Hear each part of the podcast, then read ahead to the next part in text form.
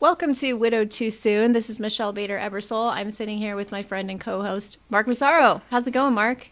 I am doing well. Well. How are you? I am You're gonna say, fantastically well. well. Not good. Yes. Well, I have learned that. I've been using that that proper English.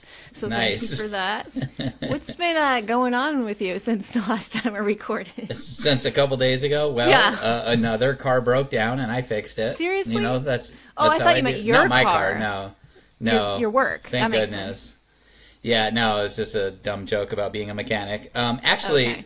something really cool happened. Yes. Um, so I was working yesterday, and uh, one of the guys from the front comes to the back and he says, "Hey, uh, Joe is on the phone to talk to you," which is weird. I got a call at work. Joe is the owner's son, and I was like, "For me." Oh gosh. So the owner owns six stores and each store has tons of employees. So I'm like, why in the world is he calling to talk to me? And so I picked up the phone and, hello, this is Mark. And he said, hey, Mark, this is Joe. Uh, kind of a random question to ask you. Uh, we normally go to the Tennessee um, basketball game. Uh, they're playing Texas A&M on tomorrow night. This is when, you know, according to when he asked me. And he said, we can't make it. Would you by any chance like the tickets? Nice. And I was like, oh my gosh, wow. And at first I was like, you know, he said the game starts at 8. It's kind of a late game. And I was like, uh, my kids, bedtime. But this is the owner, like, offering me tickets. For some reason, he chose me. And so um, I just felt like I should do it. And so uh, I was like, yeah, that'd be awesome. And so they sent me four tickets, um, Nice. parking and stuff. And then the owner uh, reached out to me today. Uh, so it's his dad. And he sent me some cash to make sure that the kids and I had a really fun night. And Oh, so, anyways, it. it was so after this episode, we're actually going to the Tennessee basketball game. awesome. Um, so I, I don't know. I'm just still like kind of dumbfounded by it because I don't know why they picked me. But he said, um, I said, "Wow, I'm really honored. Thank you." And he said, "Well, you've been doing a really great job, and we're really happy to have you. And uh, we just would love to give you these tickets." And I was like, "That'd be awesome." So. So yeah, so I've been uh, excited about that. So the kids and I are going to be posers. So we went to uh, Walmart and bought some some Nice. Tennessee Volunteers uh, t-shirts because we're Wait, in the volunteers? Are you a that's volunteer? the University of Tennessee. Is that's their Their uh, mascot, is a volunteer? volunteer, yeah. What does a volunteer look like? You're gonna make me look this up. Well, No, I don't know. I've only I've never heard of it's kind of like the Ridgefield Spudders, the high school here, you know, the mascot is Oh. a potato. So what is a volunteer? Like I know I'm what a volunteer is. But I'm picturing What is the like Tennessee Volunteers? Smokey is the mascot of the University of Tennessee sports team. These teams, named the Volunteers and nicknamed the Vols, use both a live and costumed version of Smokey. Both Smokey oh. run in the end zone. There is a blue tick coonhound mascot who leads the Vols onto. Uh, that doesn't help. Um, Well, why is the mascot a volunteer? Yeah. That's interesting. Um, oh, it's because of a nickname that Tennessee received during the War of 1812, the Volunteer State. So I guess we volunteered to go to war in 1812. That was the Spanish War, I think, 1812. okay. So um, I guess you know I live in this awesome state. Nice. That is so that's fun. I guess that's why they're called the. Vol- Yeah, so I'm excited. I'm really pumped about it. My kids are super I excited because they get to yes. stay up late and go to a stadium Yeah. and. My kids loved that when they were younger because Luke loved going to games, and so we go like Blazer basketball games, Winterhawk, um, hockey games, football games, you know, all of that, and they loved it because you know we get like popcorn and these big sodas and like, or we say pop, you know, all Oh, that you say stuff. pop in Washington? Yeah, we do. Yep, Is California Yeah. the only place that says soda? I think so. And then everyone else. I'm trying like, to "What get Tina to say want?" soda. yeah, Texas is Coke. Everything is Coke Yeah. in Texas. What kind if of you want a Coke you want? Sprite, Dr Pepper. So I Uh-huh. did get. I have gotten Tina to say kid soda. That's what we refer to as um, like sparkling water. We call it like Oh, because that's how nice. Lacey and That's I cute. sold it to the kids as something exciting. Was we called it kid soda. That's cute. So um, like so that. now it's, it's it is cute because now Tina's like, oh, I'm gonna I'm gonna go downstairs and grab a kid soda real quick. it's Yeah. funny we both say it. But uh, and then the only other thing I have going on is um, that I am really excited that Tina's coming to visit this week. Yes, She that's is awesome. exciting. I'm just gonna Yes. throw it out there. Hi, Joel. We are. We are recording, but you can come. You can come sit here. Oh, no. Here, put this on. It's okay. What's up, dude? You can hear them. He can't hear you yet. Now you can We say have a hi. special guest appearance by the one guest- and only Joel. Hi there. What What's up, man? How you doing? I was. I thought you guys were just talking. No, I was like, it's Yeah. fine. You I can come through It's the all room. good. Come on He in. just he just went uh, mountain biking. How was it? It Oh, was nice. Amazing trails, and I just trashed my bike. I broke it in half. What? Are you okay? oh okay? no! Yes, I'm okay. What'd you do? You're so hardcore. Just, live on the air. What'd you do? Well, we're not live, but what happened? um, nothing. It's just uh, my bike finally gave out. I have a Trek need- that's you need- really a really good bike, but it just broke in half, like in the back back part. Oh, no. That's that's pretty hardcore. You all right? Yeah, I, I feel pretty proud of it. But did you just like Nice. fall when it, No, no. I just I was going down the trails pretty fast, and then I and I realized that my back tire was kind of kind of coming out of place, and so I tightened my bolts a few times, and then they kept on doing it. Then I stopped and like, oh my goodness, my fork is broken. It's just Fork? broken in half. Yeah, don't know my what that back is. fork. Anyways, Oh. it's it's just a holds the member of the bicycle. Oh, yeah, that holds okay. the tire on. So, anyways, anyways That's awesome. I have a Trek also. I love Treks. Oh, Well, cool. I knew I liked you. See, we golf. We like Treks. I know. Too bad you live far away because he's always looking for someone to mountain bike Yes, and I just I'm looking for a friend. amazing- So with. Good. You guys are on the other side of the country, so Will you be my friend? I'll be your friend, Joel. oh, that's so nice. All right, well, you got to come out here and uh, we got to ride because I just found the most amazing Oh, trail good. ever. Like, oh, so that's fun. cool. Full of jumps, full of like, like just really cool stuff. So, That's awesome. I love downhilling. yes, It stinks that you have to work so hard to get up the hill to go down it, but you know it's True. worth it. The downhill is so fun. yeah, that, that that is very true. Anyways, okay, I'll let you guys do it. all right. Thanks. See you, Joel. All right. Anyway, I don't know where we were, but that was a Hey, nice you know little the guests treat. want to know that Joel broke his bike. You I know? know. nice little treat for our guests. So I have no idea what we were talking about. I was just Um, saying that games. Tina is visiting this week, Oh, and yes, I'm super excited because she is just awesome and amazing, and I love her. Yes. And she's coming for a visit, and I'm super. Excited. I love that. It's gonna be so fun. That's awesome. Yes. That's good. So what's up with you? Um. That's where we're so at. I, I know I got a little distracted because Joel came in. Um, okay, let's see. I got my hair cut, so that's always fun. Like a bunch off. Exciting. I yeah, it is exciting. Like in a girl's world, that's very exciting. And then Haley got her hair done yesterday. She doesn't like it. She told me like so it's the first time she's gone on her own. I was like, "You'll be fine. I have to take Peyton here. You can go."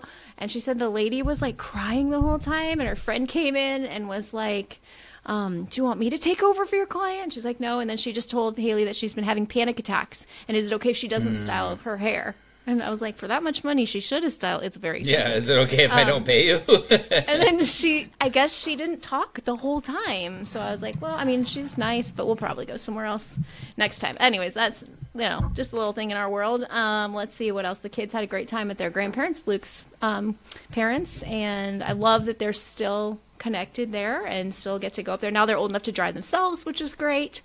And so it really has become as the kids have gotten older, it's like their relationship with their grandparents. I mean, I I Mm, that's text cool. with Luke yeah, I text with Luke's mom once in a while, but it's mostly like kid stuff and like, can they come visit on this day or whatever, and then they arrange everything else. So I love that they're continuing to go see them.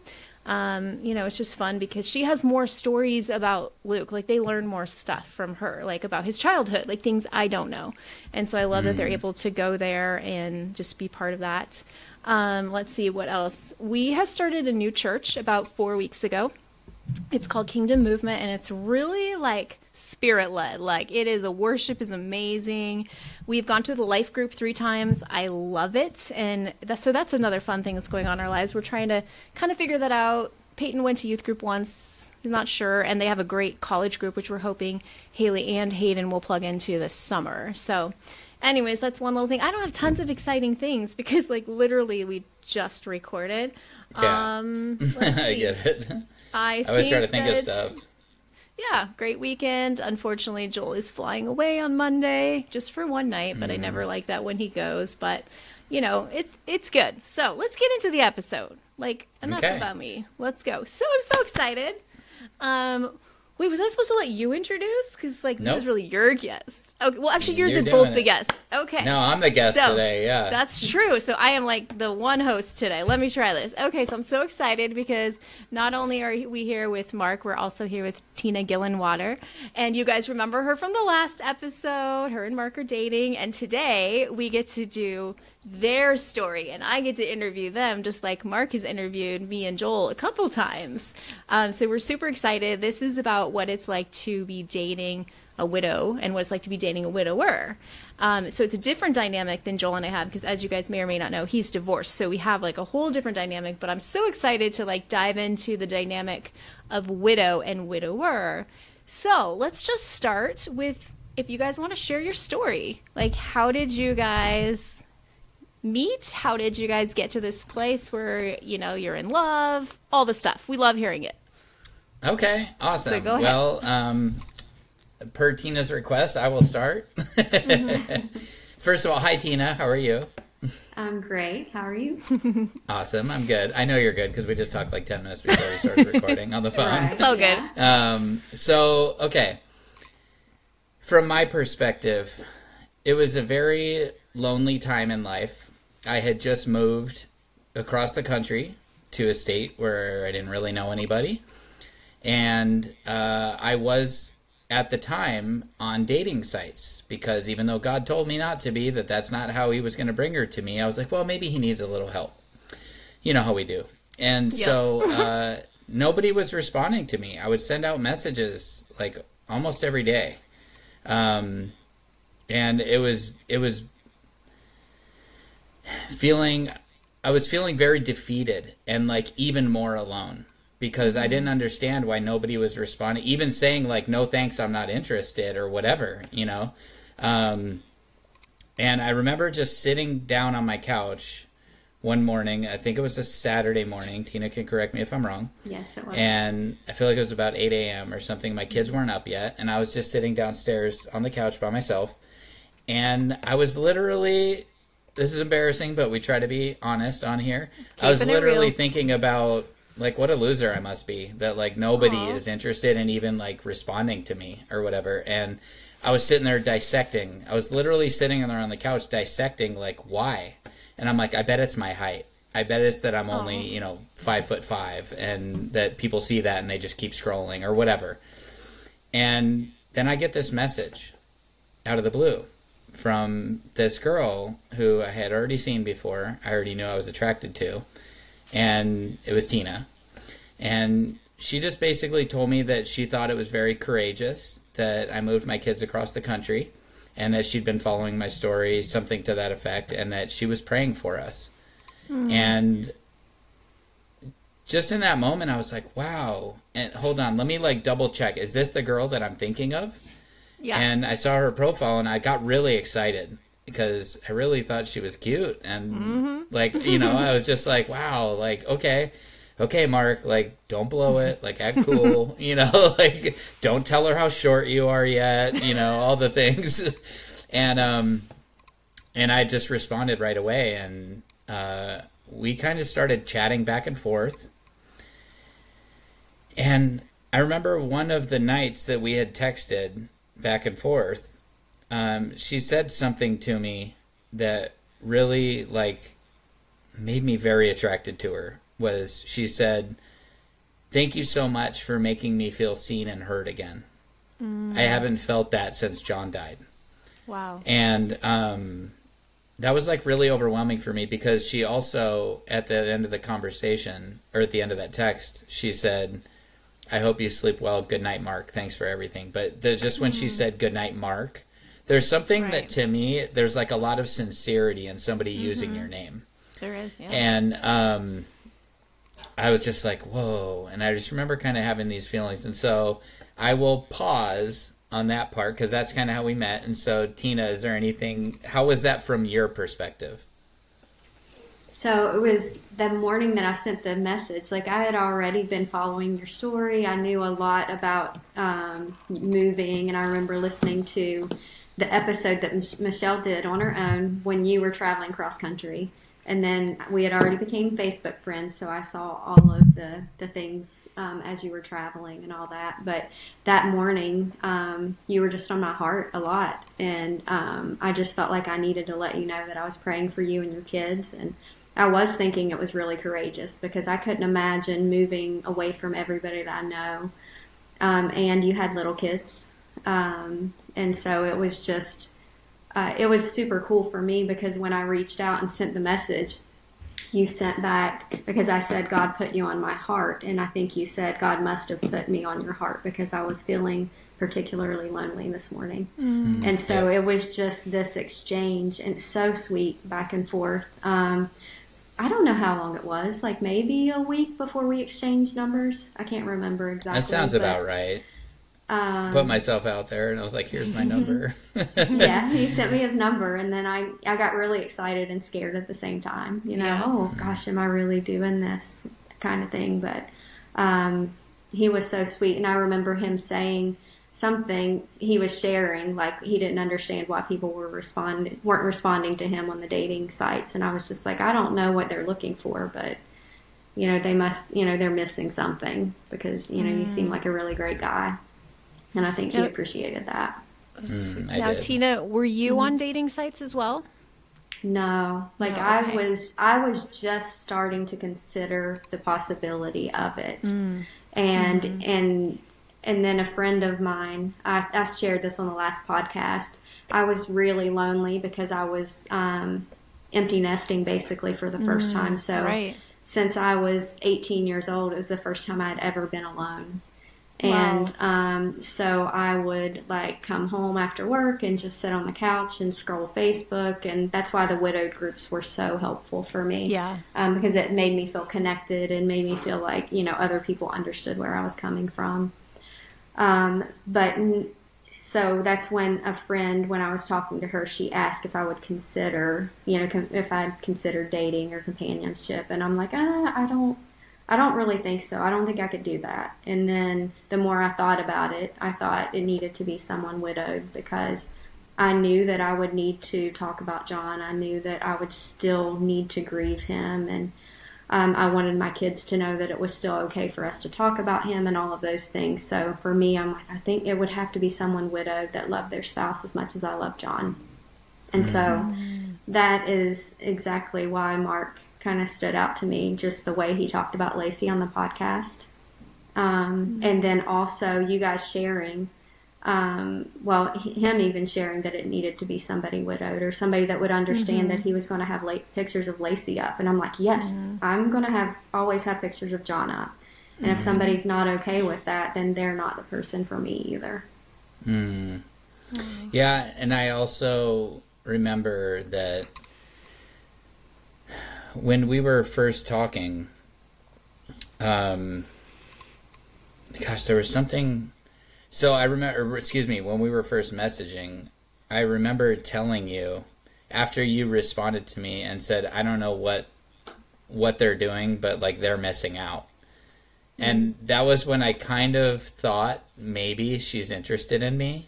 Maybe mm-hmm. this isn't, but, and I, I shared something very vulnerable that I said, I just, I don't want to get off of these sites. And it's like I want to get off of these sites, but I don't want to until somebody responds because I'm afraid I'm just going to feel like this huge failure.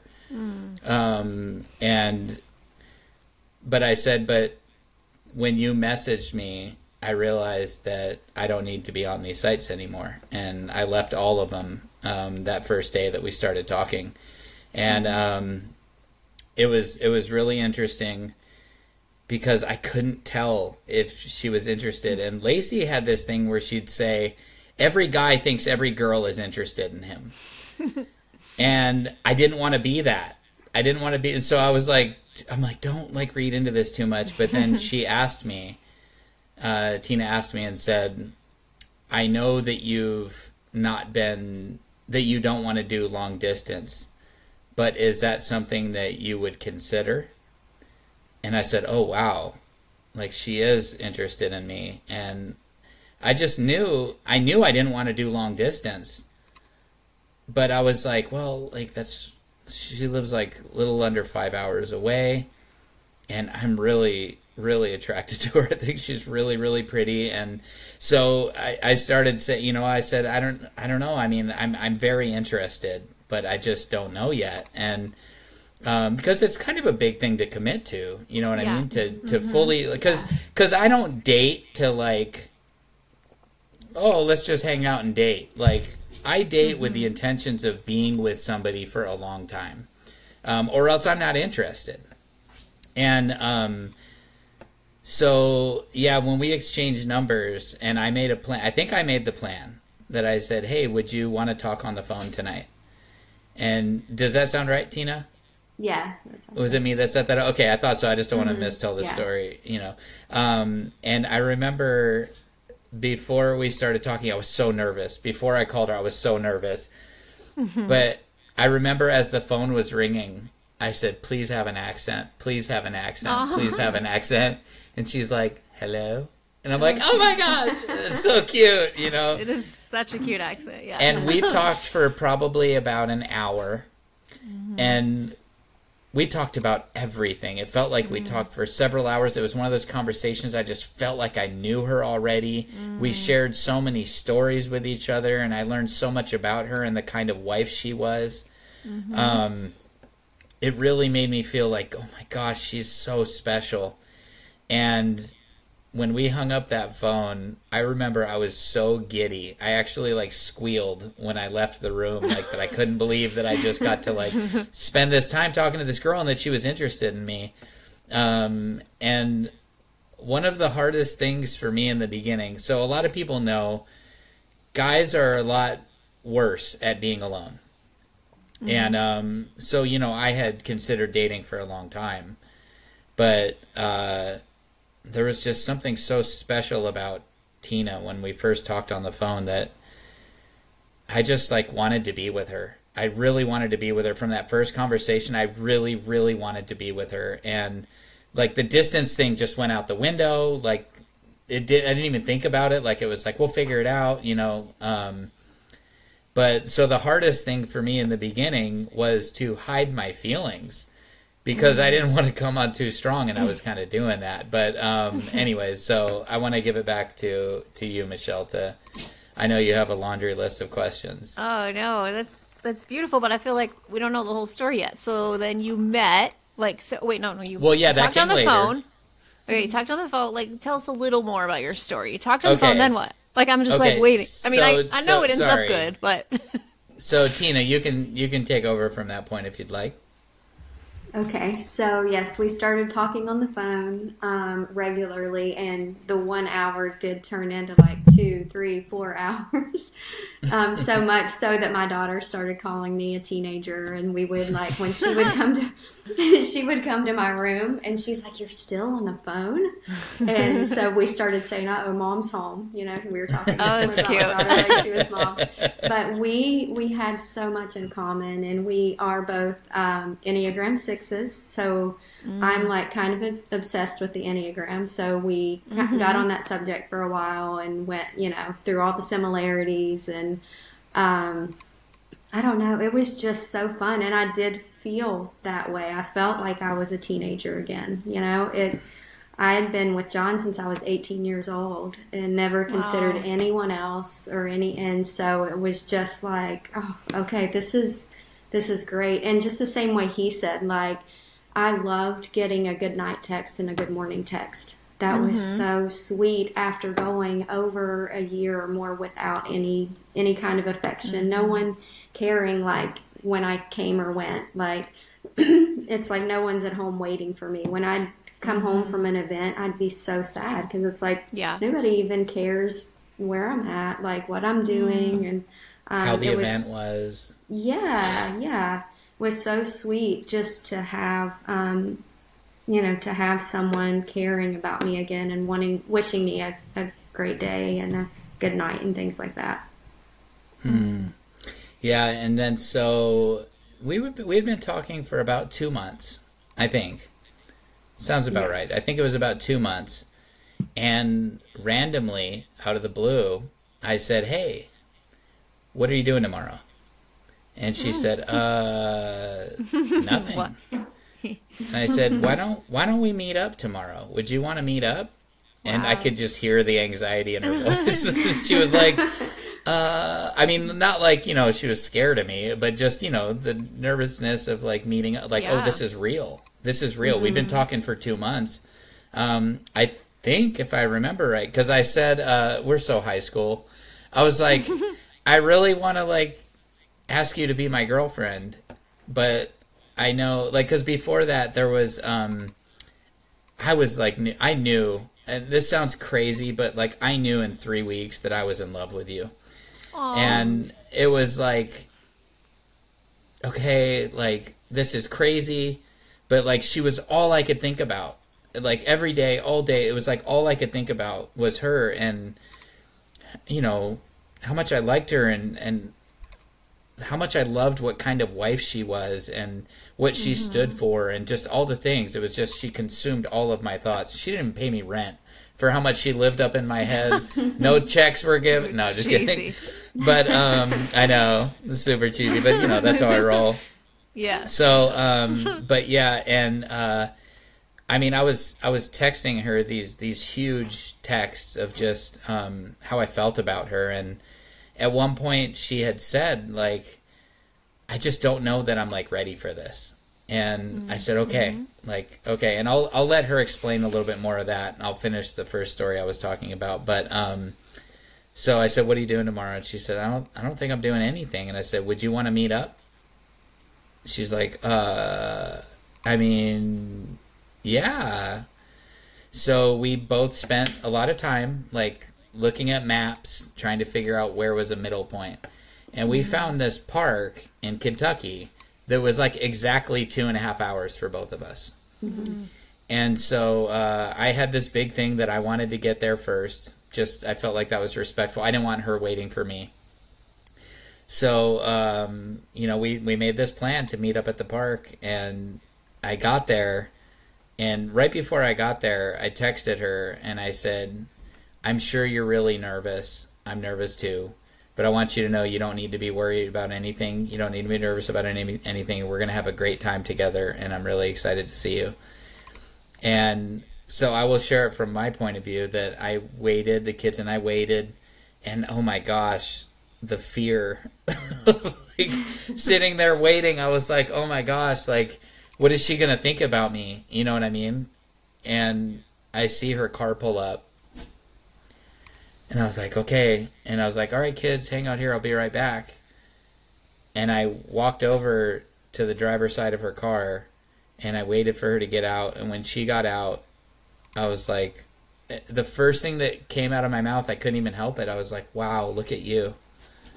And I just like gave her this big hug. And, um, you know, like I said, we were, we were kind of already dating at that Yeah. point. Like we were already committed to each other. Hence where the earlier, will you be my girlfriend comment came in. And she said, well, I don't know, like, what does that entail?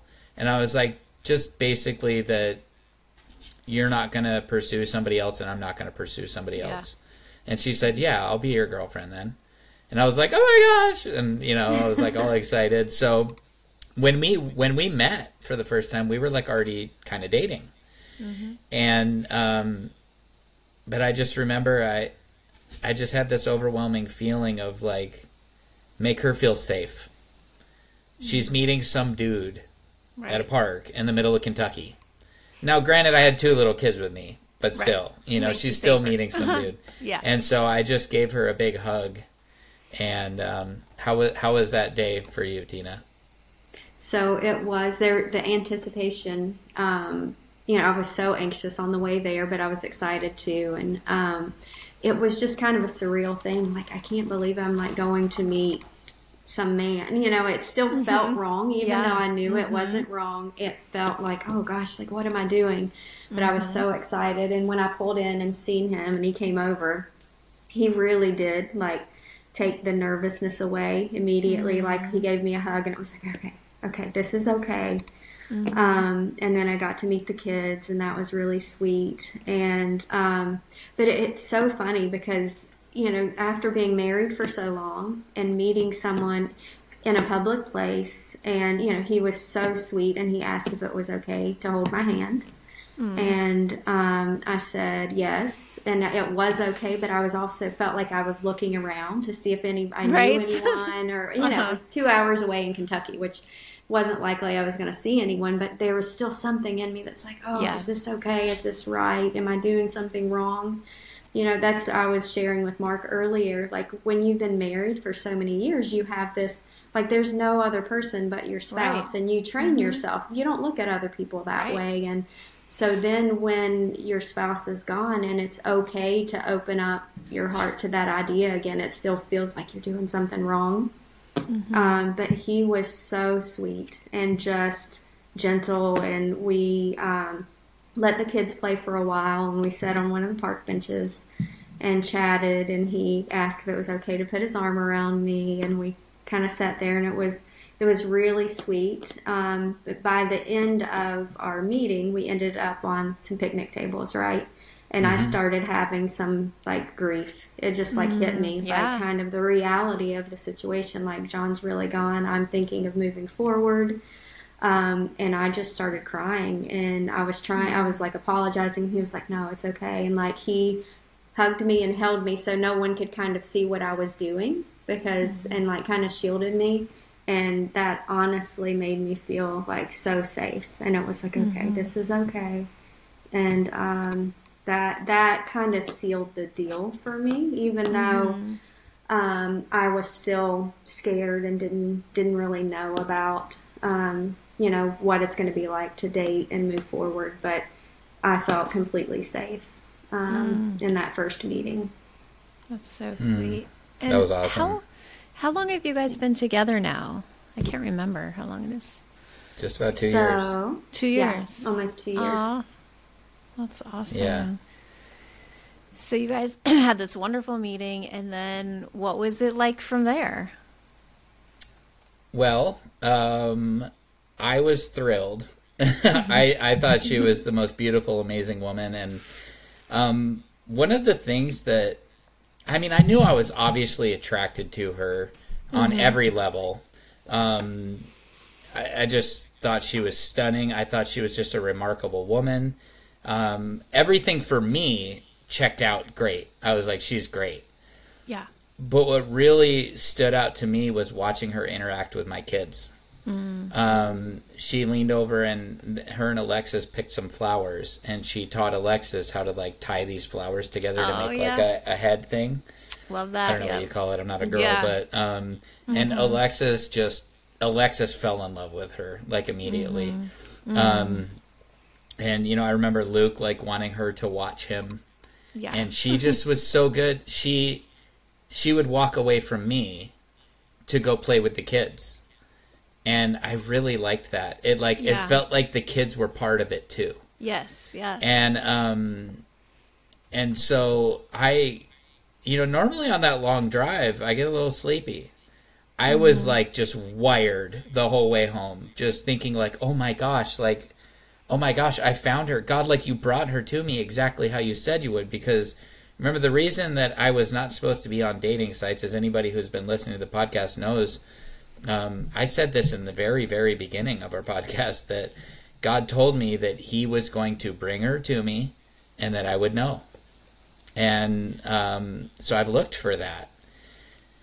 And if i'm on a dating site she's not coming to me so I think this is just a weird theory, but I think that God sent all of my messages to people out into the Eros, and that nobody really got those messages. That's what I'm telling myself. But um, I think that God was like, "No, I have somebody for you. Yeah, He was I'm gonna- protecting these, you. These messages are going to get lost in a server somewhere." Um, because it wasn't right, or whatever reason, it just wasn't right. And um you know i just that day i couldn't believe that i was sitting there with this woman.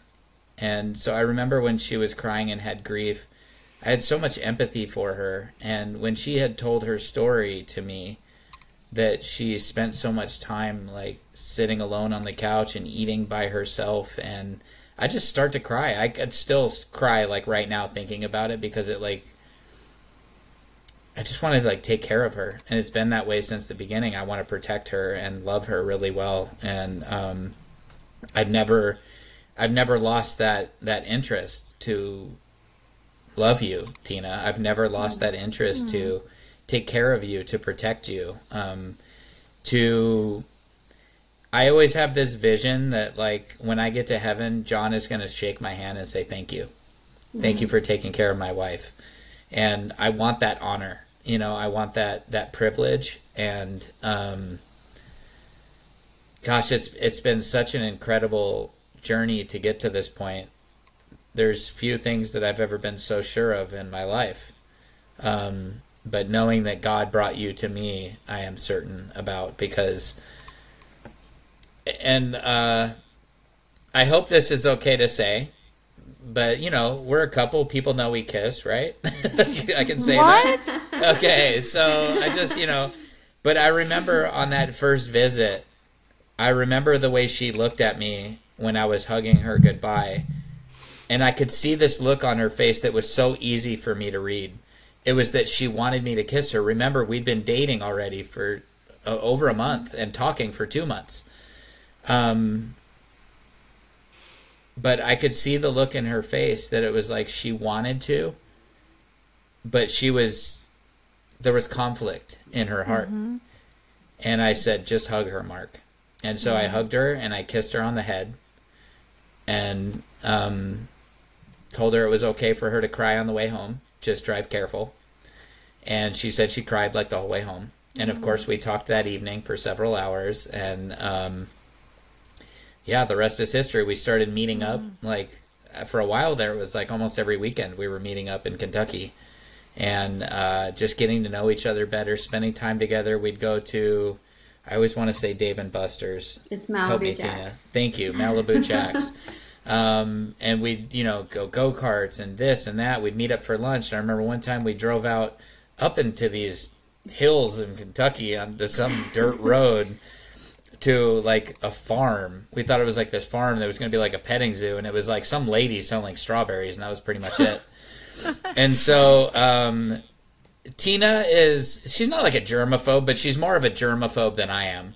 so this lady who we'd never met before, we don't know anything about her. She hands me with her bare hands a strawberry to try to taste the strawberries, and I'm like, hmm. So I eat it. I don't ask any questions.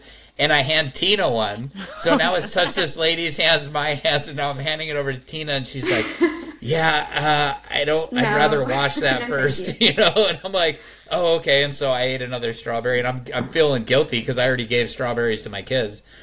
But um, I'm like, "Yeah, you're right. I probably I don't know what this lady's been doing." I'm like, "Yeah, I'll eat one." So, um, but we had a lot of fun adventures, and yeah, it was just it was really cool. So that's that's kind of the beginnings of our relationship. Well, so that's really beautiful. Like, I got teary because I was watching you get teary talking to Tina, and then I was teary because I was thinking about Luke shaking Joel's hand in heaven. Like, it just brought this mm. whole beautiful theme to my head for my own situation, and I just, I think that's that's beautiful. Like, that really. It just touched my heart a lot, and just your story is beautiful. And one of my questions was kind of answered through that, but then I'll I'll ask Tina. So one of my questions was how did it go when the kids met each other? And you guys have very opposite aged kids and so i know that's very very different. And so it sounds like um, luke and alexis right away you know great you know enjoyed um, meeting tina and it went really well. I know it's different with older kids so i'm just curious like how did it go with your kids? Okay, so the first time it was just Alyssa. She um, came to Kentucky with with us and um, met the kids, and then we all went to Malibu Jacks. So that was I thought it was a great meeting. Um, Mark and Alyssa like chatted like across the picnic table for a long time and just kind of getting to know each other. And um, then Alyssa played with the kids. I felt like it went really really well.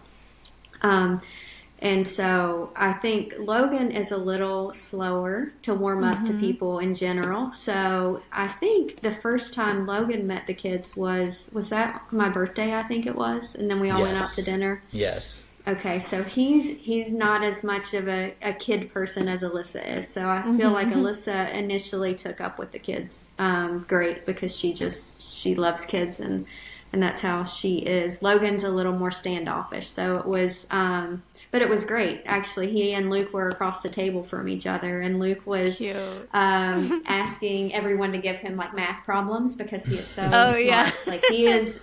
Oh my goodness, he is he is just like a math genius, and so Logan was really impressed um, with how smart Luke was.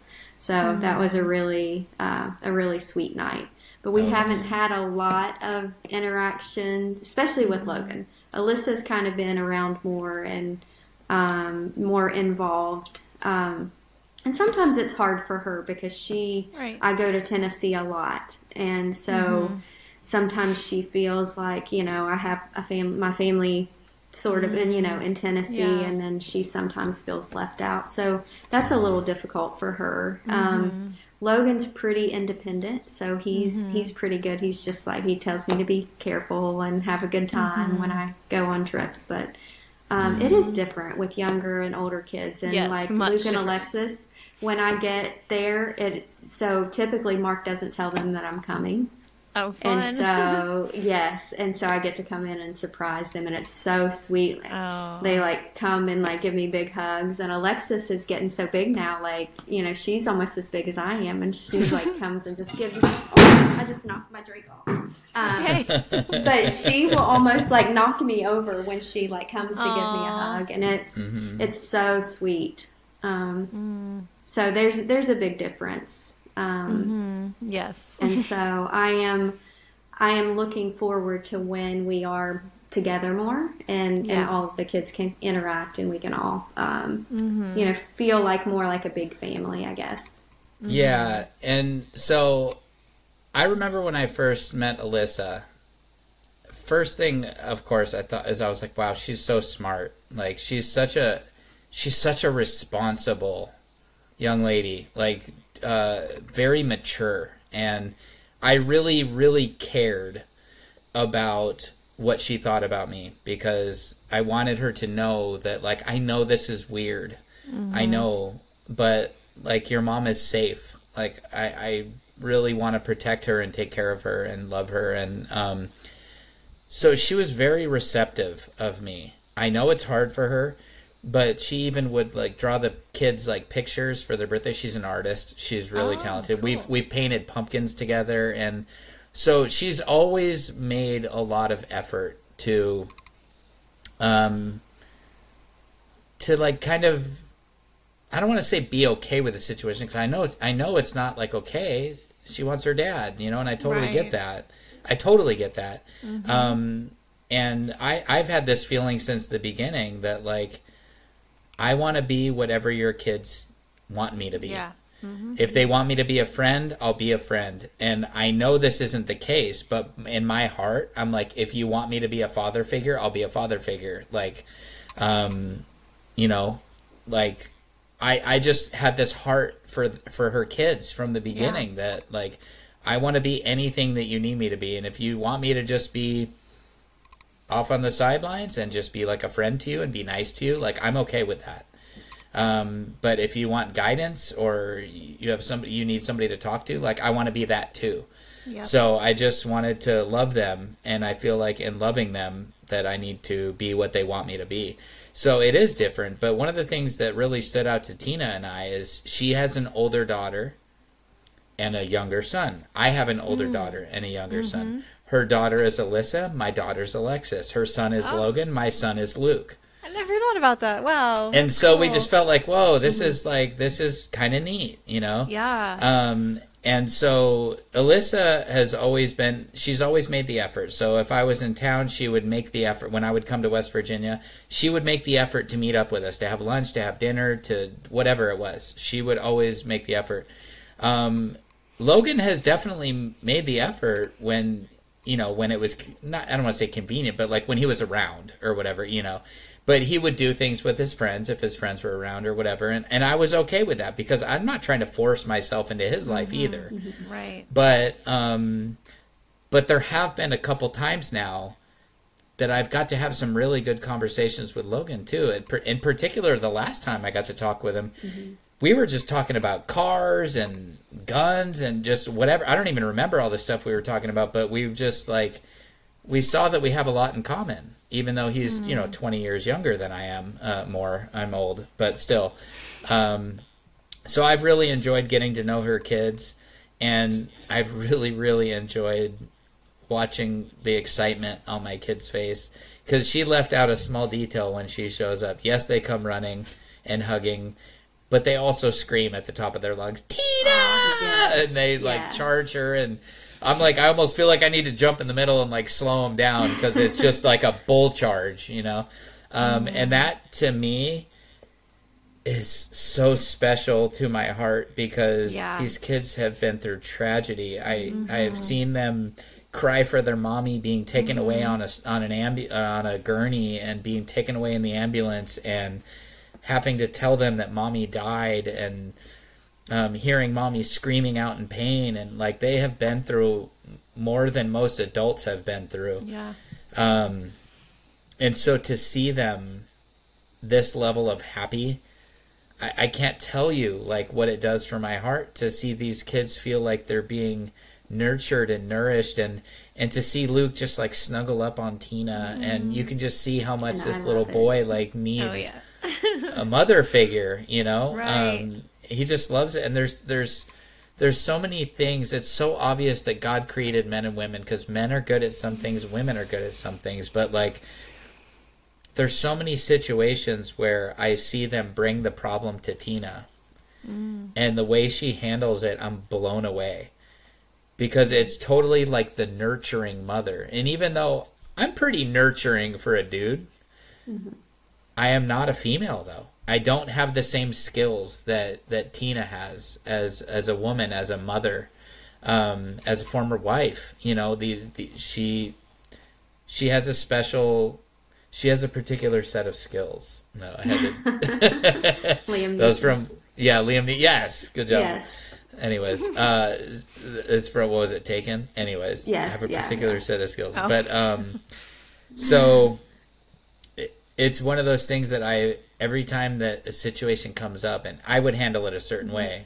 You know, as a man, I would handle it like a father, and seeing her handle it like a mother is like, oh my gosh, like wow, that was awesome. These kids need that in their lives. So, Mm-hmm. anyways, that's kind of the. Uh, super long beautiful. version of what the the kids interaction has been like for me so but um as much as she says I- yeah yeah sorry sorry. Go ahead. I'm no, sorry. okay. I was just gonna say as saying. much as she says that Logan has you know been a little standoffish uh, from the outs from my perspective I think for the situation we're all in he's done a really great job and um, he's never been mean to me or rude to me or anything like that he just it's a weird situation It is. Yes. you know what I mean? Some some guy is dating his mom. Like that's Oh, yeah. that's weird. You know, and, And- so I respect that. And he, Yeah. as far as I'm concerned, like he's he's the man of the house when I come over, and Mm-hmm. I don't want to get in his space. You know, because that's his space, and so I want to respect him as a man because he is a man, and I'm a man, Mm-hmm. and I want to respect him that way and and treat him that way. So, um, yeah. Anyways, go ahead, Tina. What were you gonna say? I'm sorry. I was just going to say at one point, I really felt like I wanted to do foster care.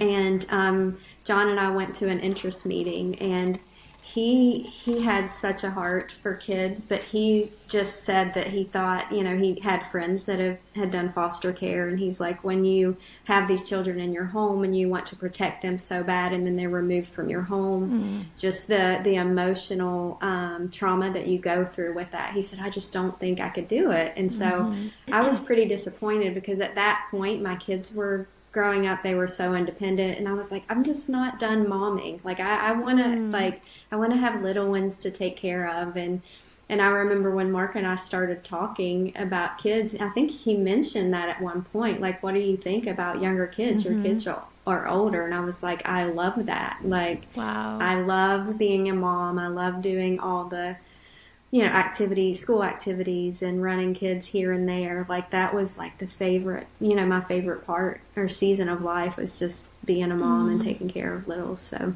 that's, that's super sweet. Yeah, I love that. Um, kind of. uh, Well, I wanted to say one thing on a thing a minute ago is, in my experience with my kids and Joel, it's definitely been the boys that have a harder time. I feel like they're both like kind of like protected. Like that's my mom, like that's my mm-hmm. dad. That you know, and I mean Haley's had a hard time too. But I mean, they're doing pretty good. But Haley has said to me, even within the last six months, like, I'm so happy for you, but it's still weird for me. Like, that's not mm-hmm. my dad. You're not with my dad anymore, you know? And so it is a hard situation. Mm-hmm. Um, but I think, yes, they, all of our kids do the best they can with the situation. And I definitely think that, yeah, the older kids have a harder time with it for sure. So, switching gears, um, so you guys get together. Are there any were you scared to tell friends or family at first? Because I know that's kind of a hard thing after you've been married and then you're widowed. Are people going to judge you? So, for either one of you, was it a difficult thing? Tina, you can go Cute first. to go. Okay, so it was extremely difficult for me um, because I'd had people make comments before, like, I can't picture you with anyone other than John, or, Right. um, and I just felt like this extreme guilt, and I thought that people would think I didn't love John anymore, or I didn't love him as much as I said I did if I could think about someone else. And you know, people have made comments like, "Well, if my husband or if my spouse died, I would never," you know, and so I didn't tell. I only told my kids and my sister initially when Mark and I first started talking. Like I just kept it like super private, and um, so I slowly started telling people closer to me. Um, and I hate to admit, I was I was so worried every time. Like I didn't know how they were going to respond, if they were going to judge me, and um, John's dad was great. Like I, um, he had been widowed and he was remarried already, and so Okay. he was um, he was so supportive. And his, you know, his the wife that you know the lady he married was also widowed, so they they were both amazing. I was really concerned about telling my mom and John's mom. Um, and so I waited really for quite a while. Like a lot of people knew before they, our moms knew. And um, for John, like my mom loved John as if he were her child. And so sometimes I thought he liked her more than me, or she liked him more than me, you know, because she just, you know, thought so highly of him. So I'm like, "Ah, I don't know what my mom's going to say. And so, um, but anyway, she was great. And then John's mom was the last person I told that was really important to me that needed to know. And she handled it so much better than I expected she would. And we cried a lot, and um, she understood. And um, and she actually now when we meet up, she'll ask about Mark or ask about the Yeah. kids, and um, you know, I think it's just getting over those firsts and, and seeing that. and even if someone thinks that it's not okay, that's that's on them and it's not Yep. on you. Mm-hmm. So, but it is very hard. It was it was super hard. I just felt like, oh, I don't want to talk to anyone about this right now because I think they're going to judge me. You know. Yes. And Tina, that just reminded me. I remember you said you wanted to share something that I told you in the first conversation that really helped you a lot. Oh, yes. Well, when we first started talking, I was still feeling guilty for even talking to Mark on the phone. And he reiterated over and over that I didn't choose this and you're not doing anything wrong. That's good. And that was like, and it's kind of funny, even though, like, I've said this before to him, but you guys are kind of like an authority. You know, people hear you. That's You know right. what I'm saying? I know, I know. we are we're the widow's authority. Widowed authority. That's right. But no, like you have a platform, and so people Yeah. really like respect what you say. Yeah. And I just remembered like him knowing that he had been through it. First of all, if Yeah. Mm-hmm. it was someone else telling me you're not doing anything wrong, like if I don't know that I would have um, taken it the same way, but that was Mm-hmm. that's so meaningful and helped me a lot that I didn't choose it and I'm not doing anything wrong. Yeah. I really like to like tell that to people Yeah. In in the podcast or whatever because um, or uh, a couple guys have reached out to me um, for dating advice you know over the years and um, you know or, or whatever whatever they reach out to me for advice for I like to tell them that like dude you didn't choose this. Yeah. this wasn't what you wanted. So what are you gonna do? Just fall apart the rest of your life? Um, when you're ready that's all that matters but um, I wanted to ask you something Tina I know this is like Michelle's interview but Yeah, it's good. Take I, over. I wanted to ask you something. So, you'd been listening to the podcast. hmm So when you first talked to me on the phone, was that weird? Yes, it was very weird. It, well, even just texting and messaging back and forth, I'm like, this is crazy. Like I know so much about him, and he knows from you know hardly anything about me. So it's like as he's telling me things, I'm like, yeah, I kind of know that already. Right? yeah. I've heard that story, was- Mark. yeah, but it was it was super cool. Like, and then the first time you mentioned me on the podcast, I was like, whoa, that's that's really Mystery cool. girl. Remember? we Yes, used I do love that? hey, mystery girl. Yes. Hey. yes, that was awesome. I loved it. Yeah, and then uh, you know, I remember we'd we'd play these like get to know you games through text. So it was like a- asking a bunch of questions Uh-huh. and you know, Yeah. um, and just you know exchanging answers and stuff. But uh, yeah, it's it's been an incredible journey. And um, I just feel like God's hand has been very involved in the whole thing um, because the more I've learned about Tina, the more I've learned that she was exactly who I prayed for for a long time. And so, and then to answer your question, Michelle, um, I was really concerned again because as everybody who's been listening knows, uh, I I did date um, one time, and uh, it was it was weird telling my in-laws. It was weird, and um, but they made it so comfortable for me that they wanted me to be happy and that they knew I was a great husband to Lacey and you know that the kids need a mom. And so they they were very accepting. So I was nervous telling them that I had met someone but um, they were very happy for me. And so for me I didn't have the same issues Tina had but I I kept everything very private for her Yeah. um, so I kept my status as widowed and, and all this stuff because, uh, yeah. So, anyways, it was it was very, it was more like me supporting her Yeah. in her in her fear of telling people. Yeah, I totally get that. My um, call that I dreaded the most was Luke's mom. And right before Joel came to visit, so I'd never talked to her about dating anything, I knew she was going to see things on social media. And like, we were not official, official. I mean, we were kind of like, we're, we were like, well, we're not talking to other people. That's where we were at before he mm-hmm. visited. But it quickly changed. I mean, he told me he loved me the first time he came to see me. But I called Attaboy. her. I know. I called her and I said, just so you know, I have a friend, you know, that we're talking and he's coming to visit and I just want to tell you about it. And she was really great about it. She's like, well, I didn't think you'd stay single forever. And I mean, she was so supportive that like her and Luke's sister and nieces and nephews, they came to our wedding.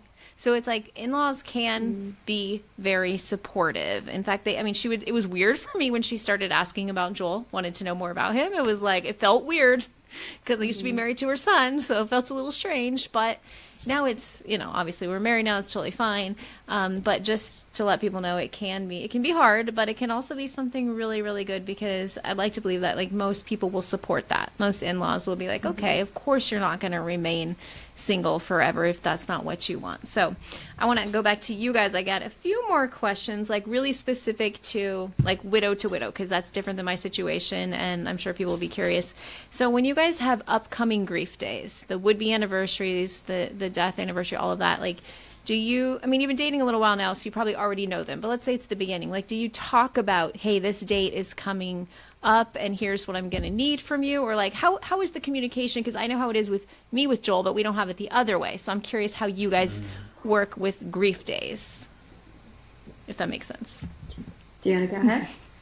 You can go ahead. Or- Okay, so we we haven't really like decided, you know, I'm going to need this from you, or we haven't shared hmm. that. But Mark is very good at being intentional, and um, and we both try to support each other on those days. We pray for each other. We're usually available as needed, like if if we need to talk to to each other. But um, Mark has several times on grief days sent flowers and a sweet note, and um, it's it's you know sometimes it's like other people have already forgotten and they don't remember the dates but he he always remembers and i know like if i'm having grief like that's what's so beautiful about us both being widowed like Yeah. he said it on the last podcast like there's no jealousy. There's no like, oh gosh, why are you still crying? It's like totally understood, and um, so that just that understanding and support is just amazing. Like, and it's okay. Like he even said on the last one, like I can love Lacey forever. She can love John forever, and there's like you know we've talked about the whole the picture thing eventually Yeah. like you know um, having a, a wedding picture and you know of each couple and and then one of us if, if you know that when day that comes or day whatever. yeah yeah Yeah. so Um, and then I'm sorry, Michelle. What was the question again? Just like what do you guys talk Oh, that's about? right, Like grief how days. do you deal with grief, Grief, days? yeah. yeah. So yeah, like like you said, we both know. it- So we talked so much. I'd say that in the first three months of dating, we probably knew more about each other than people who'd been dating a year in person mm-hmm. because we Right. spent so much time on the phone. We spent so much time, and when you're on the phone, you have nothing to do but to get to know each other. Yep. and and we made that a point like we were very intentional about getting to know each other asking each other questions figuring each other out trying to learn what makes the other one tick and stuff. So um i have these visuals in my head of like all the days that are important to her. And i know their anniversary. I know the day john died. Um you know i i remember the kids birthdays and just all these things. And um it is one of those things that you it as I don't know if it's just like a man thing or whatever, but like it's it's built into us, into our DNA to be like a protector Yeah. and to take care of. And so um, when I know she's gonna have a rough day, like I'm anticipating what she might need. Maybe I learned that from being a server at a restaurant because we're supposed to anticipate the guest needs. If they Yeah. order French fries, bring ketchup. Like you know, it's kind of that kind of philosophy. Yeah. So, um, but she's also been really, really awesome for my anniversary, for Lacey's birthday. Um, you know, what do you need from me today? What can I do for you? Do you need space? Do you do you want me to pray with you? Um, you know, what can I do for you today? And and checking in with me. How are you doing? How are you doing? How are you doing? And so I'm a little bit further out, not too much, but a little bit. Um, like I think four months further out. But I believe because of the podcast that I was a lot further along in my grief. Also, the anticipatory grief, Oh, yeah. the way my wife died versus the way her husband died. So I've always felt like I'm, like I'm okay, and I need to support her. But she's always made. Just the other day, I was like maybe, maybe four or five days ago, I was having a really hard day. Um, and she said, "You don't always have to be the strong one." And um, that really touched me. That she said it's okay for you to have a hard day. Um, because I tried to be the strong one. I tried to be the one that's going to support her. That she needs me to support her because I'm further along. Because I'm okay. Because I'm. I have less grief days because whatever you know it's just maybe it's just being a man maybe it's wanting to fix everything I don't know um, but that's just always how it's been for me in my heart is that I want to take care of her and I'm okay. I'm fine. Don't worry about me. Like I want to take care of you. But That's- she doesn't let me do that when it's like one of my days. Uh, and so I really appreciate that and respect that a lot. And another hard thing, and I'm sorry, Tina, let me just say this one more thing because it's important to me and I don't want to forget. My birthday is the day after the day John died. He died on December 9th. My birthday is December 10th. And she has always been so sweet. It's like crazy. Like, so this past year, she made a post for John on December 9th. And then on December 10th, she made a post for me for my birthday. And that was like I don't know. It's just it's it, and, and actually I, I'm thinking of it right now. I can't remember if you made a post or if you and I were talking about it. I think you made a post, right? I did. For John. Okay, I thought so. Yeah, I just I for a second I was like, wait, was that right? But um, but that she could switch gears because it was my birthday. Like was just so special to me because like I know how that was for her the day before. And so I feel bad that like, you know, she doesn't get any break in between the day John died and my birthday. So, anyways. And then what were you going to say, Tina? I'm sorry. I just remembered. That's you were gonna exactly what I was going to share was um, that first December that we were, I was at your house and we were going to go to dinner for your birthday. And it was um, really close to John's death day. And I was ironing my clothes. I was in his laundry room ironing my clothes, and it, grief just hit me. Like, hmm. Yeah. and he came in. I didn't expect that he would come in and see me crying. And he walked in and he was like, Is everything okay? And I was just, you know, just told him I was having grief. And he was like, It's okay. We don't have to go to dinner. Like, we can stay home. We'll order in. Like, we can just tell the kids that, you know, we'll have to do it another day. We don't have to celebrate my birthday today. And that was exactly what I needed. He let me cry and hugged me. And I was like, No, we're going out to dinner. We're going to celebrate your birthday but I just needed to get it out. And but he was so sweet to like he he does always put my grief first, and um and he's right. Sometimes I don't let him. And we celebrated his birthday. we did go out to dinner, but that was that that's the beauty of what we have of Yeah, it's of understanding one another. Like I can be crying about John one minute and so thankful that God put Mark in my life the next. Mm-hmm. Or at the same time.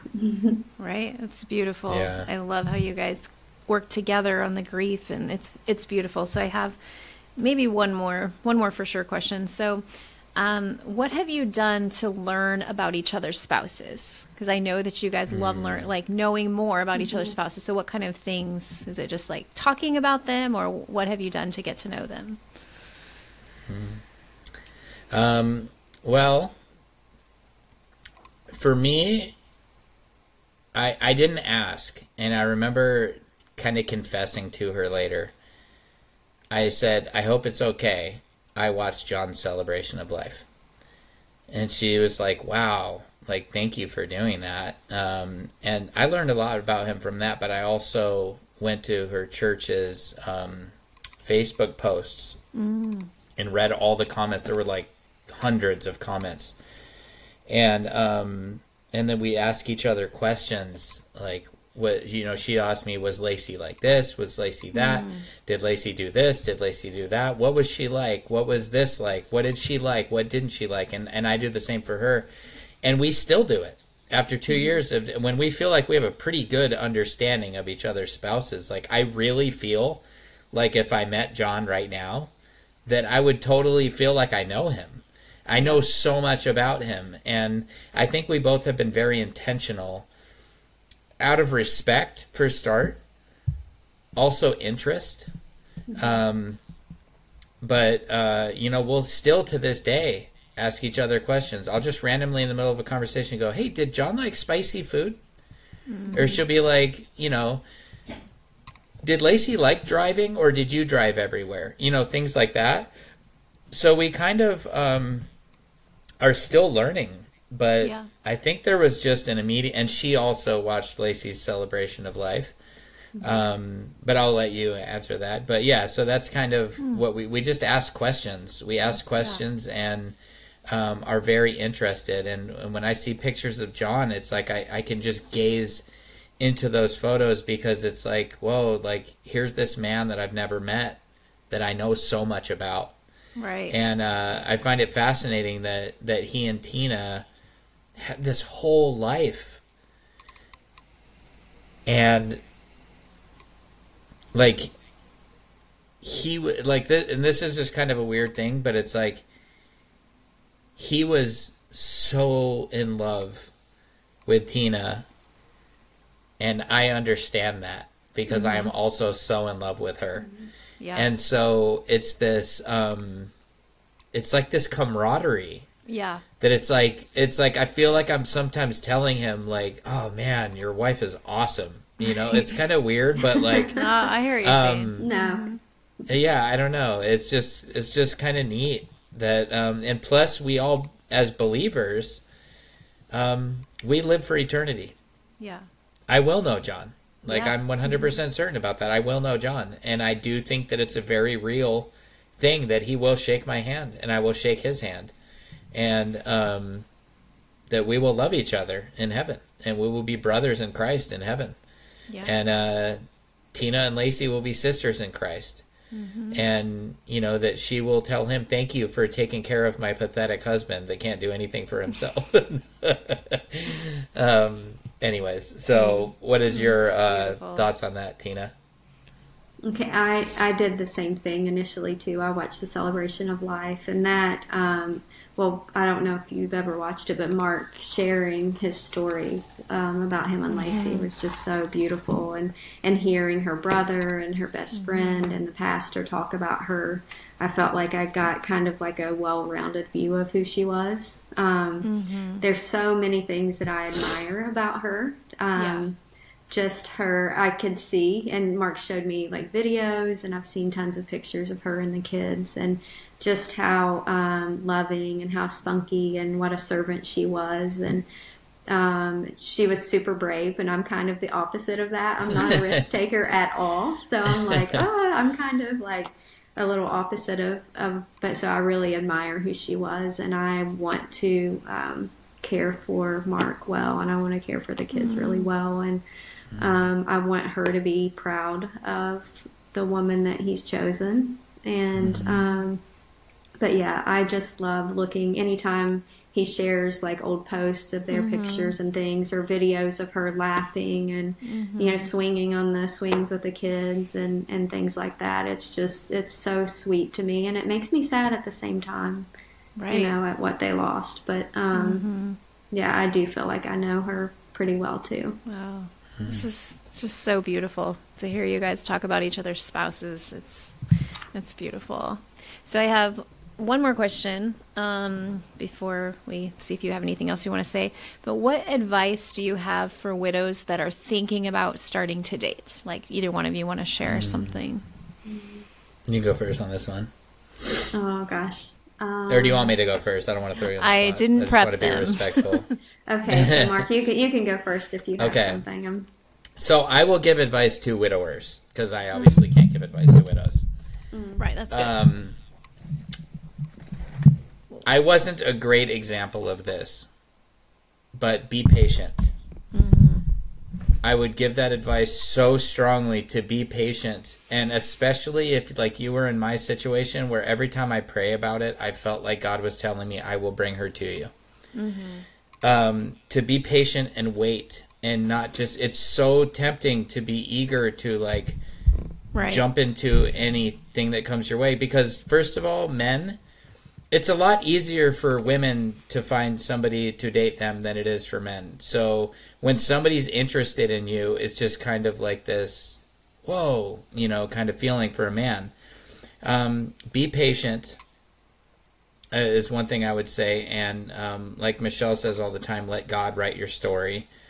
I, I love that because that is that is so important. But um,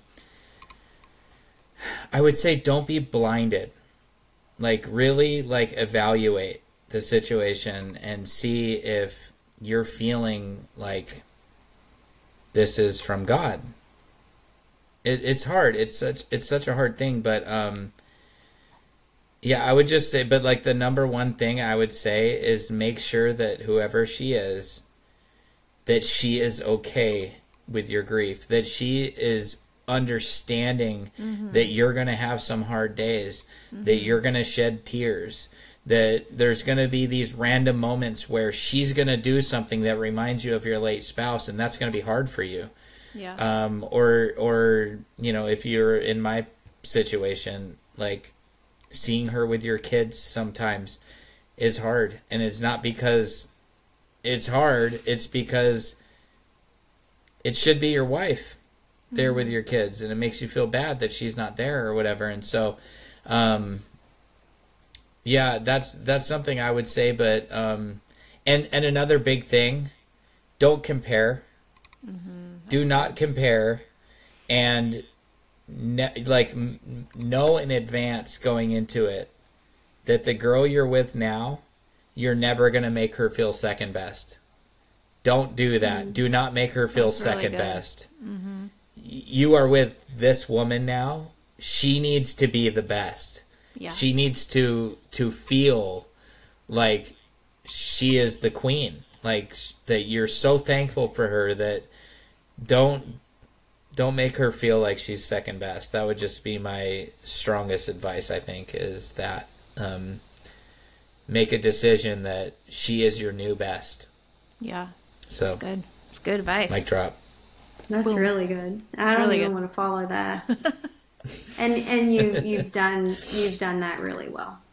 and be humble like Mark. yes, Always we should be all be more like Mark. Yeah. yeah, i know i'm Um, wearing that joke thin but uh, i gotta keep it going Did you have anything I to add to that, Tina? Not a lot. I think it's pretty much the same thing. Be Yeah. patient. Don't rush into anything.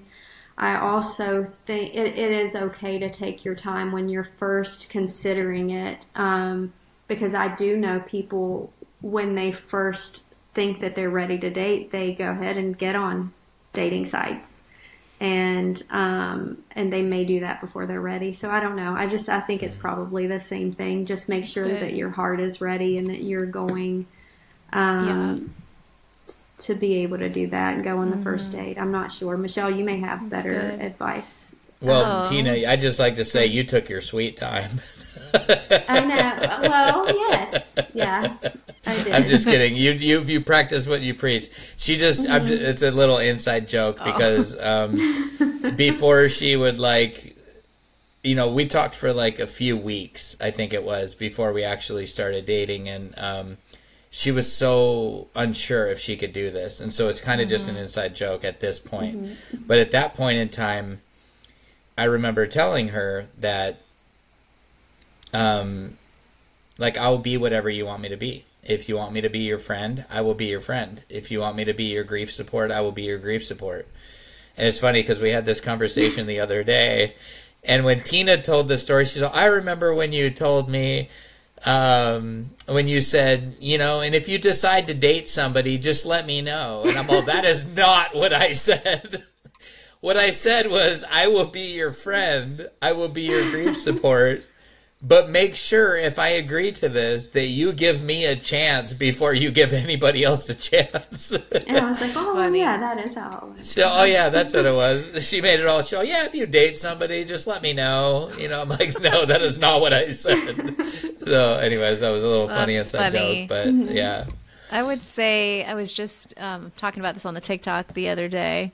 I just sounded old, like people who say the Facebook. I just said the, fa- TikTok. the the rain. yeah. I got on the Google. Um, anyways, on TikTok, I was talking about you need to know who you are. So, okay, you're married mm. and then your spouse dies and you're like, who am I? Mm. And you spend this time figuring out, like, you need to figure out who you are without somebody and that your, your mm. joy is not going to come from someone else. The joy of the Lord is your strength, you know, is our strength. And so, knowing that was my advice, like, know who you are. Like, you know, I had to explain to people on TikTok because there's a lot of haters there. Like, my joy didn't become because of Joel. I had already found it. I was already healing and doing well before Joel. You know, so figure out who you are and work on yourself before you bring somebody else in the mix. So if you were like, mm. my identity was this person, and then you don't figure out who you are on your own, you're gonna just go like cling on to somebody else. My identity is this mm. person, and it's probably not gonna work because you've got to become whole. Like, you've got to mm. become whole before you can go out and and date people. That's in my opinion. So No, I love that, and that actually good. reminds me of. Um, now, this isn't my advice, but I want to add it to the advice for men because this was the best advice I ever received, and I remember it was my pastor Josh that shared this with me. I was telling him one day that you know I didn't want to go the rest of my life, like I wanted to be married again and all this stuff. You know, I was telling him basically like I was lonely, I want companionship, and um, you know, I want her to be like this and like this and like this. And he said, Hold it right there. Like, let me give you some advice. And he said, Don't worry about what she's going to be like. Mm-hmm. you become the man that is going to attract that kind of woman. Yep. Don't So worry good. about what she's going to be. You become the kind of. So it's basically the same thing you're saying. Mm-hmm. But um, I just, I really like that. That stuck with me. He's like, don't worry about what she's going to be like. You worry about what you're going to be Mm-hmm. like that's going to attract that kind of woman. And uh, I did it. Yeah. I attracted that kind of woman. you did. That's awesome. Well, I really appreciate you guys coming on here and On your show? on my show, on our show, and letting me ask you anything. And I Thank I you. learned more about your relationship, and it's so beautiful. Like you can see God's hand through the whole thing. Like even you know Mark, you moving to Tennessee, which was closer to T- you know all the things. Like it just like it's so exciting when you just see God's hand. Like when we don't understand where something's going to happen or how it's going to come, like trust God. Like He's got it all Mm. figured out. And that's my advice for the listeners. You know, if you're like stressing about like where am I going to find somebody, like really let God write your love story. I'm not Mm. saying you can't be on apps. Like if you feel fine about that, that's good. Um, no, it's like the wild wild west being out there though. I've told some people I'm like, like there wasn't even texting when I dated last, and then you get on these apps and it's absolute craziness. If you're ready for the challenge, you know I've got some interesting stories. Like you can go out and do that, but whatever is right for you and what you personally feel God is telling you. Um, so, anyways, um, anything else you guys want to say about your relationship? I was just gonna say, I think we could both independently do a whole episode of the ways that God brought us together. Um, yeah. for me, like if if I shared the the all the details of the Yeah. story about what led me to Tennessee, and and all of that stuff, I think it would be um, it would really blow people's minds, and it's one of those things for me that I'm like. Oh, it's just one of those things that you just like Tina calls them God winks, or I think a lot of people do. I just never heard it before, but um, for me, it's just one of those like, what else could it be? right. What else could have explained why I moved across the country? Right. Why I did that? Like, because I was terrified. I get posts on Facebook where I'm like, oh my gosh, please pray for me. I, I feel like God's telling me this crazy thing. I remember praying that I was like, God, like, please slam the door. I'm Yeah. so scared. Like, uh-huh. slam the door. Tell me not to sell my house that I love and the mm-hmm. neighborhood that I love and, and all the stuff with, with surrounded by friends and family and people that love me. Like, please give me a reason to not move across the country into the great unknown. you know, don't get me wrong. There was a big part of me that was very excited, but the reality of actually pulling the trigger, Lacey and I had talked about it for a decade. But the signs, the signs were so overwhelming that I couldn't deny it anymore. And every time I asked him to slam the door, if it was wrong, he'd open another door Yeah. and uh, I will just share the the one one of the things, but there were I think seven things like this. Actually, I'm going to share two of them because they're very important to me. Um, about what made me know that I wanted to move to Tennessee. I think there were seven of them. So one of them was uh, after Lacey passed, I was selling a bunch of stuff, and I was selling a uh, one of those KitchenAid mixers. And uh, the lady on Facebook Marketplace said, uh, "Hey, you know, I'm gonna, I would love to come pick that up, but we only have this amount of money or whatever." I don't remember what the details were, but I just remember I said, "Hey, like, I just, I'd love to bless you guys. Don't worry about it." And so she came and, and picked it up and found out I was Christian, and the she said, "Why are you selling this? Like, it looks great." And I'm like, Yeah. "It was my wife's, and and uh, I don't use it." And she's like, "Well." is your wife going to be okay that you sold it? And I was like, well, she's in heaven, so I don't think she'll mind. And they were like, oh my gosh. And they had seen the kid. The kids always run out to say hi to everybody, you know? Uh huh. And so the husband and wife, she said, can we pray for you? I was like, oh, I'd Mm. love that. And she's like, I don't know if this is weird. They didn't know I was a believer, but she's like, can we pray for you? I'm like, yeah, that'd be great. Maybe they did. Maybe I mentioned something, but I said, that'd be great. And so that we kind of stood in a circle in front of my house with these strangers and they each put a hand on my shoulder. And the woman started praying. The man didn't pray. And the man was kind of quiet the whole time. But at after she prayed, he goes, "Hey man,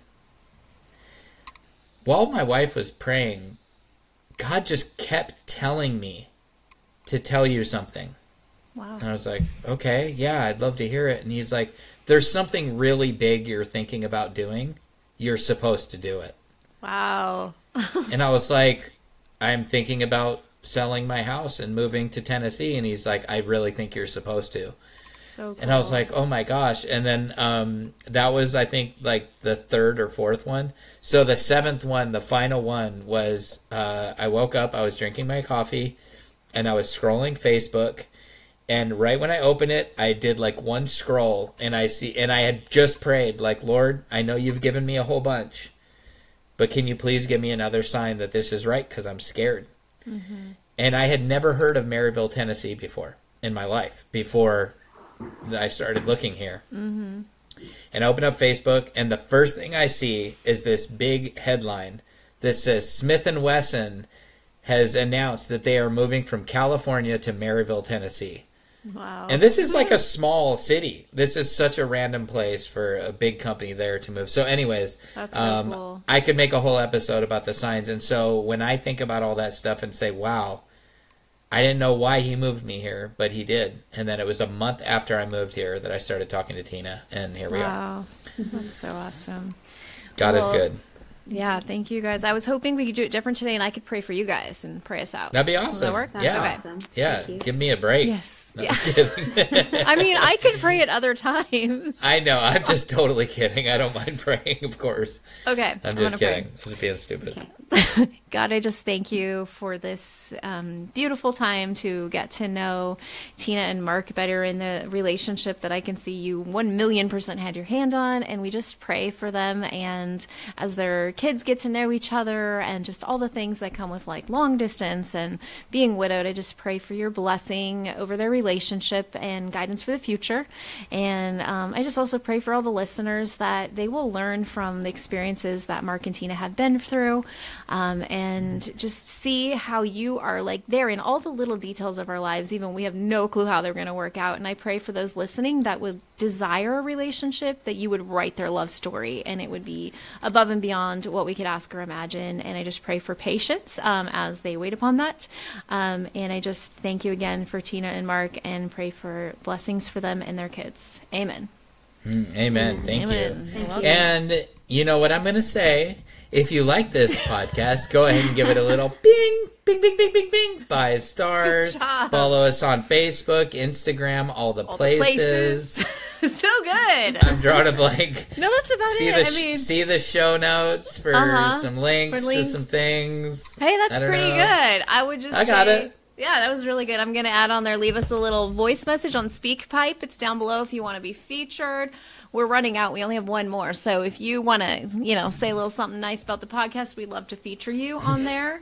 And join our Widowed Too Soon community. We've had several join this past week. Um, we had one who it was their uh, second day being Second widowed. day, I Yeah, and so what a great guy. place to have people come around them, like a safe place um, to come around them. Actually, like I got the notification when it said that he was widowed that day. And I went through, and I just wanted to wait a day to see. Anyways, he was really widowed. Like I had to go and look Mm-hmm. through everything. Um, so I'm so sorry for your loss. Um, Yes. But anyways, join our Widowed Too Soon community. You know, you guys know what we say, all the things. Oh, and if you want to be a subscriber, I just did another episode. I haven't even told you. I saw that. Yeah, and it was it's all Yeah. based on this wonderful book. You can't see it. How to be a The successful 57 widow. widow. Um, from 1957, from a man's perspective, it's very interesting. So if you want to get our episodes early, and you want to do that, or you just simply want to support the show, there's a link down below. We appreciate it, and we just appreciate you guys being here. Like it's almost three years. We're gonna have to do something big, maybe a live for the three year. Which I looked back, because it'll be fun. I looked Fine. Yes. I'll I looked it. back and I thought it was May 4th, but if you look at the episode, it says May 2nd. But I think maybe we released it May 4th because it says May Oh, 2nd. okay. I was gonna say But- I remember that too. I remember May 4th too. So maybe we'll But go anyways. with that. But we'll do, you know, maybe a live. We'll talk about it. But I can't believe we're going to be coming up on three years, which also means I'm coming up on four years since Luke died because he's May also. So Mm-hmm. crazy. But anyways, I really enjoyed doing this episode, and it's been so fun. So thank you guys for Thank you. just being willing to listen, and uh, I think that's it. So we'll uh, see you guys all again next time. Bye. Thank you.